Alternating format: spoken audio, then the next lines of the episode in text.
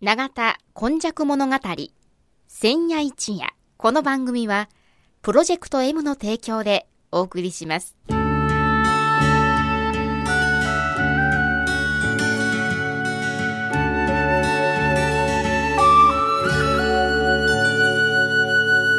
神戸は港があることで多様性のある町となりました。しかしその港というのは神戸港だけを指しているのではありません。この長田地域一帯も神代の昔から自然の生んだ港がたくさん点在していました。そして港は海外からの素晴らしい知恵や文化をその往来する人々と共に受け入れる場となり、豊かな暮らしを生み出していったのです。つまり長い長い時代を超えた昔から大陸や朝鮮半島の人々との交流を紡いできたのです。この番組長田今昔物語千夜一夜、これはこの地域を育んできたこれらの多様な人々の往来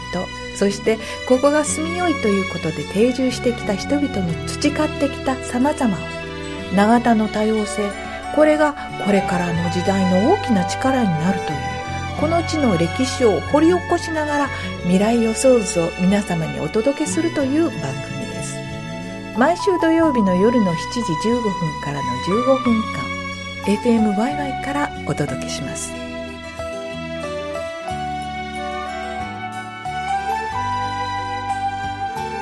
様こんにちは。いつものようにこの番組の時間がやってまいりましたが、今回はひゃくさんじゅうやで終わった長田今昔物語のえ振り返りということでお届けしたいと思います。司会進行はいつものように エフエムワイワイ のキムチャキ、そしてですね、今回はお二人の男女の方においでいただきました。では女性の方からお名前をお願いします。宮川信子と申します、はい、そして宮川清と申します、はい。えー、実はこのお二人がですね、私がこの番組制作をご提案した時に、うん、そういう番組の提供者になろうっていうふうに言っていただいたんですけれども、はいはい、えー、お二人とも長田在住でいらっしゃいますでしょうか。はい、そうですね、はい、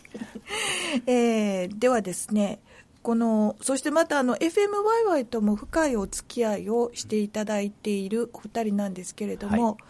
まあ、長田在住でかつ エフエムワイワイ との出会いっていうのを自己紹介も兼ねてどんなふうにお考えなのかっていうようなところをお話しいただいてもよろしいでしょうか。はい、えー、実は、はい、えーきっかけはそうですね、阪神大震災が終わって間もなく エフエムワイワイ が聞き出したんです、はいはい、でそれでその多文化共生っていうことにすごく惹かれて、うん、でだんだん応援をして、うん、で会員になり、うん、それからあだんだん足を深く踏み込み始めたという感じですね。はい、はい、えー阪神淡路大震災、長田にお住まいということですが、その当時のことをお二人から少しずつお話しいただけますでしょうか。うん、あの大震災の後はですね、うん、みんなお互い声を掛け合って、うんうん、あの時どうやったんとか、うん、えー、すごい共生の感じが深かったですね。当時そのご近所でも、はい、はい、でところが、まあ、だ残念なことにだんだん時間が経つにつれて、うんうん、えー、その共生というものがどっかに行ってしまって、うんうん、今だけ自分だけという人が結構多くなってきてる、うん、これは残念だなと思って、だからまああのワイワイみたいな共生を目指してみんなが集まって、それこそその名前通りにワイワイやってるところの、うんうん、存在っていうのが非常に大事になってきてると思います。はい、信子さんも、えー、やっぱり震災当時人々が声をかけ合ったっていうのはすごい実感されましたか。どうでしょうです。あの私がワイワイに、うん、あの興味を持ったのは、うん、その後で、うん、そのワイワイの番組を聞いているときに、うん、あのなんていうのか、あの言いたいことを、うん、そのなあの普通のところではみんな言わないことをちゃんとしっかりと、うん、あの抗議したり、うん、あのこうしてほしいんだとか、こうなったらいいねっていうことをはっきり 言, 言ってる番組が多かったので、うん、それで私はすごく興味を惹かれましたね。うん、あの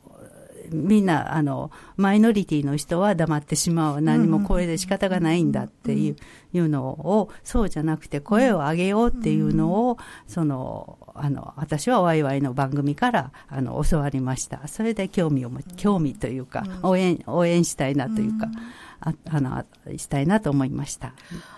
あの清志さん、あの、うん、さっき多文化共生っていう、はい、その共生共に生きるっていうことなんですけれども、はい、これは本当にあの制度的にも多文化共生っていうようなものが、うん、えー、国の中心の方からでも、はい、そういう街づくりをしましょうとか、うん、そういうふうにっていうふうな言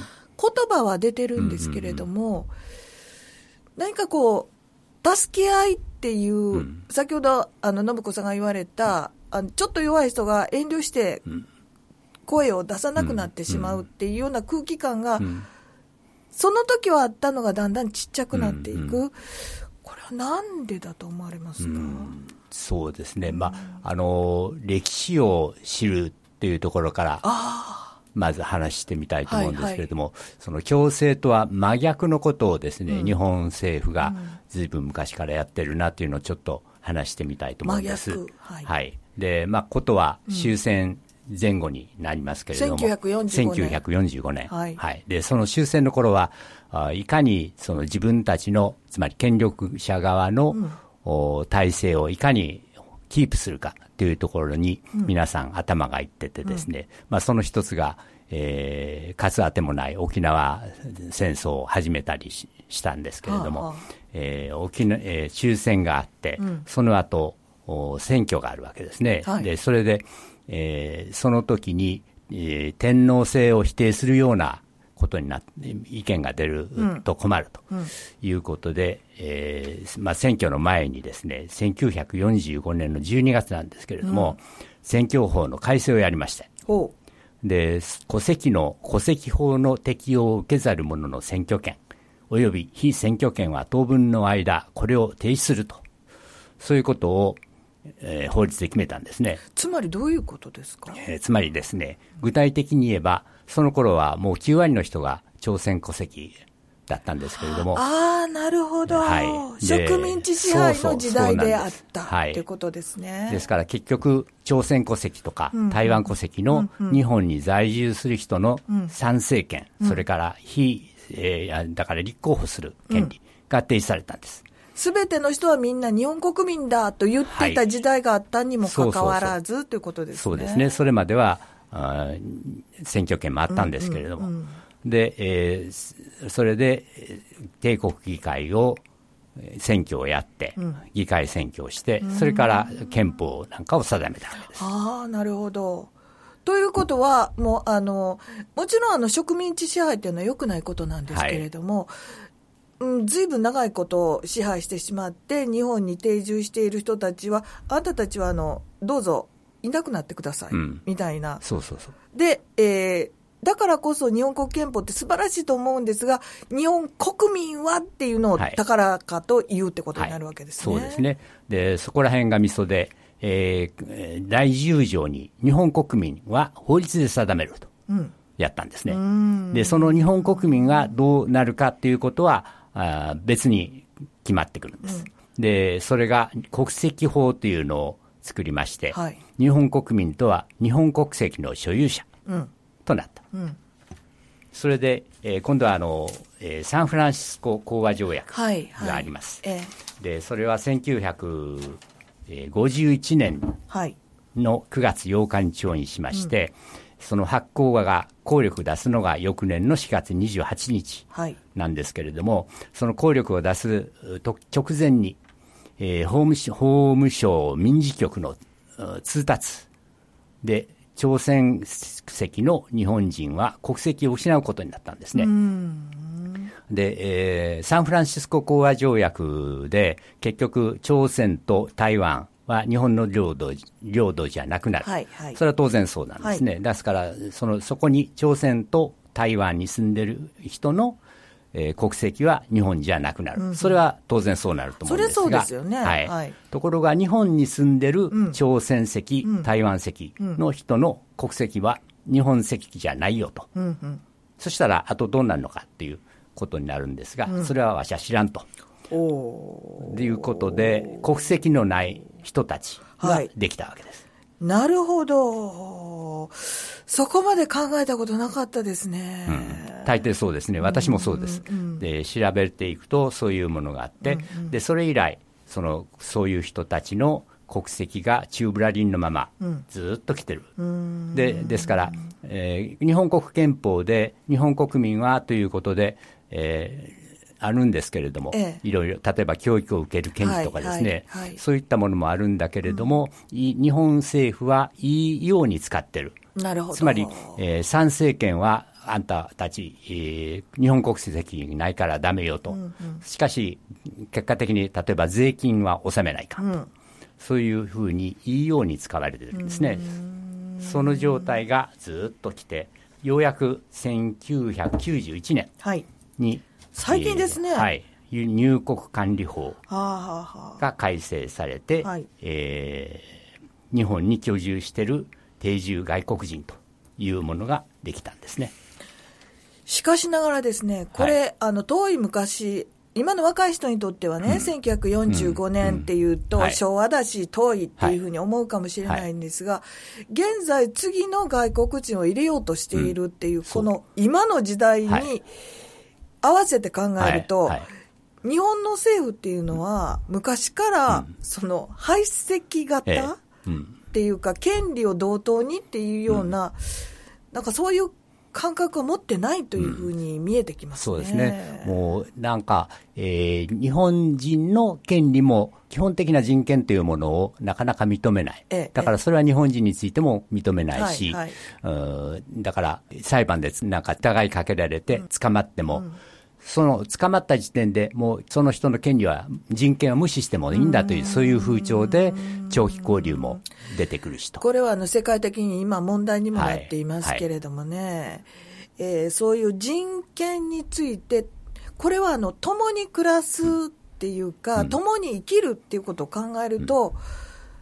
うん、うちの家だけのことではなくて、うん、隣があって、はい、その隣があって、はい、隣があってっていう風に、その人たちも私たちが幸せになりたいように、その人たちも幸せになりたいっていうことをこう譲り合いつつ、両者がどういうふうにしていけばいいのかっていうところから考えなくてはいけないんですが、なんか色をつけるっていうか、区別していくために法律という文言で使っていくような気がしますよね。そうですね。でまあ、あの日本人の悪い、えー、ところだと思うんですけれども、うん、その長期的なことを考えない、うん、先, 先々のことを考えないという、うん、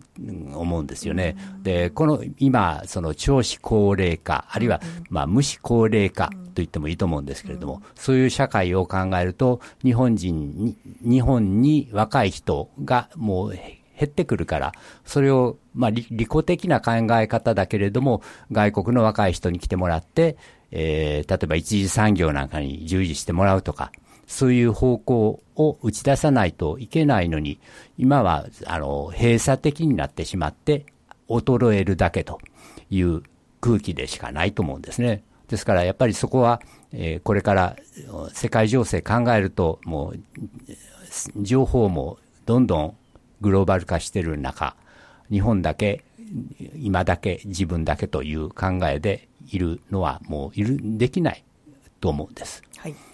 えー、今回はですね、永田今昔という番組を通して自分の街を知るとともに世界を見る、えー、このあの多様な人々が住んでいる永田という地点から世界の情勢、そして自分の街というものを考えるっていう番組構成のまずは最初の部分、こういうところに共感して作られたという話をお二人からお伺いしました。次はですね、はい、この番組を聞いていただいてどういう効果を期待していくのか、そういったところも聞いてみたいと思います。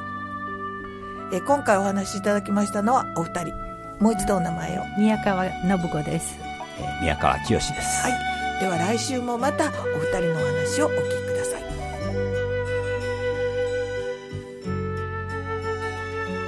永田今昔物語千夜一夜。この番組はプロジェクト エム の提供でお送りしました。